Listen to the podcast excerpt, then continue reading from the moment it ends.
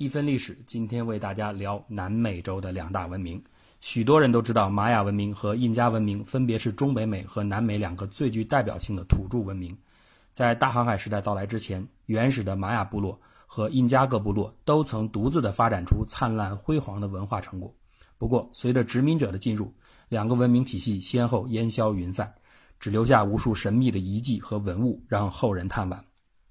可以说，因为与主要的亚欧大陆长期隔离，玛雅和印加是现在最充满神秘色彩的两个象征。今天要介绍的就是这两大文明各自的文字体系——玛雅文字和印加棋谱。在征服美洲的过程中，西班牙人发现玛雅人使用一种独特的文字。主教朗达出于宗教狂热，把这些异教徒的文字书籍通通收集起来，付之一炬，同时强迫当地人学习西班牙语。很快，古老的玛雅文字就无人认识了。在这场文化浩劫中，只有四本手抄本幸存下来。不过呢，朗达也做了一件好事。那时候，少数玛雅祭司还会认读玛雅文字。主教呢认为这些玛雅文一定和西班牙一样，属于拼音文字，因为那时候西班牙人并不知道世界上还有其他的表意文字啊，比如汉字等等。他呢出于兴趣，就把接触过的自认为是字母的二十九个玛雅符号，按照他听来的读音记录下来，就形成了后来著名的玛雅字母表。尽管我们现在知道这些字符并不是字母，玛雅文字也不是拼音文字，但是如果没有这个字母表，玛雅文将永远不可以破解。另外，朗达还留下了一本珍贵的笔记，详细记录了大量当时发生的事件，这也是整个玛雅研究当中最重要的，而且几乎是唯一的完整资料。十九世纪中叶，人们再次发现了玛雅文明。开始破译玛雅文字，这个历程是非常艰难的。一般来说，要破译一种古代语言，需要这种语言和另一种已知语言的对照样本来提供信息。然而，从1810年开始到19世纪中叶，只有三本幸存的玛雅文字手抄本接连被发现。20世纪70年代又发现了第四本，却始终没有找到玛雅文字和别的语言对照的双语文件，所以破译工作一直无法进行。那么，在这种情况下，人们是如何最后破译玛雅文呢？首先，美国的拉菲内斯特猜想，三个手抄本当中频繁出现的点划符号应该是数字。接着，法国传教士布拉塞尔在西班牙皇家历史学院图书馆发现了上面提到的朗达主教留下的珍贵笔记，结合已经识别出的数字，人们认出了玛雅文当中一些重要的节日、玛雅历的十八个月份等词汇，以及玛雅文采用的从左到右、从上到下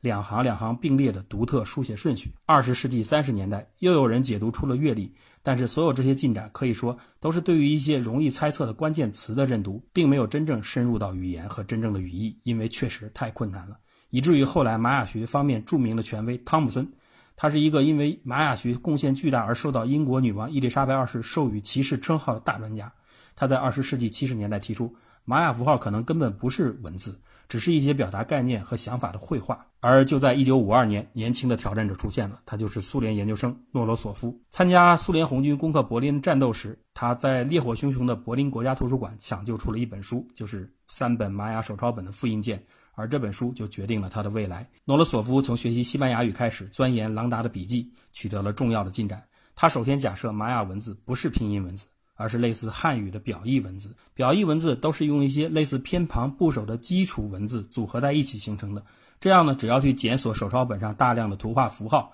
找到那些由朗达字母表上基本符号组合而成的玛雅文字，就能够拼出它们的发音，推测出原始文字含义。诺罗索夫分析思路，为破解玛雅文铺平了道路。许多年轻的研究人员转而支持他的方法。六十年代初。卡内基研究院的俄裔学者塔提亚娜又做出了一个重要发现。他根据玛雅遗迹石碑群上的繁杂的玛雅文中发现的特殊符号和周期间隔，提出这些石碑内容不是一般意义的宗教内容，而是各个玛雅王朝真实历史事件的记录。这个突破等于变相找到了我们前面提到的破译语言必须的双语对照样本，因为玛雅王朝发生了许多历史事件，学者是知道的。至此，玛雅文字基本宣告破解。古老的玛雅文字的破解已经让人们费尽了九牛二虎之力，然而还有更加难懂的印加文字，让人至今摸不着头脑。因为这种文字根本就不是二 D 符号，而是三 D 的绳结，这就是无比神秘的印加棋谱。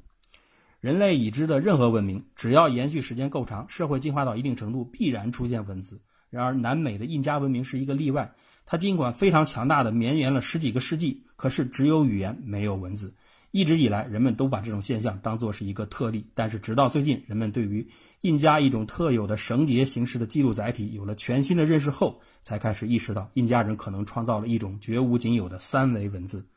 神秘的绳结被印加人称为棋谱，是用各种颜色的棉线、骆驼线编织而成。它有一根主绳，主绳上连着很多副绳，少则一百多条，多则呢达到两千条。每根副绳上又系着各种各样的绳结，有的副绳上还连着第三层绳索。在目前发现的七百多个棋谱当中，大多数都是公元前一千四百年到公元前一千五百年制作的。不过，其中有一部分是最近一千年内制作的。最开始，人们认为这些绳结只是记录数字的。但是这种说法有个问题：棋谱少则几百，多则上千的线条，如果只是数字，那么这几百上千个数在一起，谁能记清楚它们代表什么？而后来的一个传说，也许更能说明棋谱的记录能力。五百多年前，几名西班牙旅行者在秘鲁中部遇到了一个印第安男子，可能是一个官员。西班牙人看到他，准备立刻藏起自己手里的一个东西，西班牙人就觉得很奇怪，上前搜查了他，发现是一串古怪的绳子。经过盘问，印第安人说，这个绳结叫旗谱，是用来记录西班牙殖民者在这个地区所做的事情，好事坏事都记录在其中。西班牙头领听完后，惩罚了这个印第安人，并没收了绳结。尽管西班牙人很早就认识到棋谱可以帮助人们记住事情，并且毁掉了大部分的棋谱，但是多数人，包括后来的科研学者，在很长时间以来都认为棋谱只是一种注记工具，根本算不上文字。也就是说，棋谱的绳结表达了一些已经约定好的关键词组合，而不是单独的单词组合。不过，最近以来的研究显示，棋谱也许要复杂的多。一九九七年，华盛顿纺织品博物馆研究助理康克林提出，绳结只是棋谱的一部分，颜色、旋转方式、材料的种类、编织方向都代表了编码信息，所以每个绳结代表了一个多位的二进制信息单元。在这个思路的启发下，哈佛大学的考古学家格里沃尔顿和数学家凯利布热利开展了研究工作。他们收集到三百多个棋谱，详细记录下每条棋谱的完整信息，包括绳索的大小、长度、颜色、绳结数目、旋转方向等，形成了数据库。之后，他们在数据库中开展分析，结果发现了一个惊人的事实：在印加当时的中心城市普鲁楚克，发现的一条棋谱上，它的许多副绳都能和在其他地方找到的棋谱的某一条副绳基本保持一致。这就说明棋谱的确可能是记事的文字。中心城市的一段话。汇总了周边汇报上来的许多句话，就是这个意思。而且位于其他副绳绳结之上的总绳结，很可能就代表了中心城市。所以他们认为自己破译了第一个棋谱单词“普鲁楚克”。这个成果发表在科学杂志上。当然，这些进展距离真正破解棋谱的奥秘还有漫长的距离。尘封在印加绳结当中的许多信息，看起来也还有待继续挖掘，只留给我们无尽的想象和期望。其实难以破解的又岂止是印加绳结？宋代张先形容恋爱中的女孩心似双丝网，心有千千结，而周亮却告诉大家，女孩的心事你别猜，你猜来猜去也猜不明白。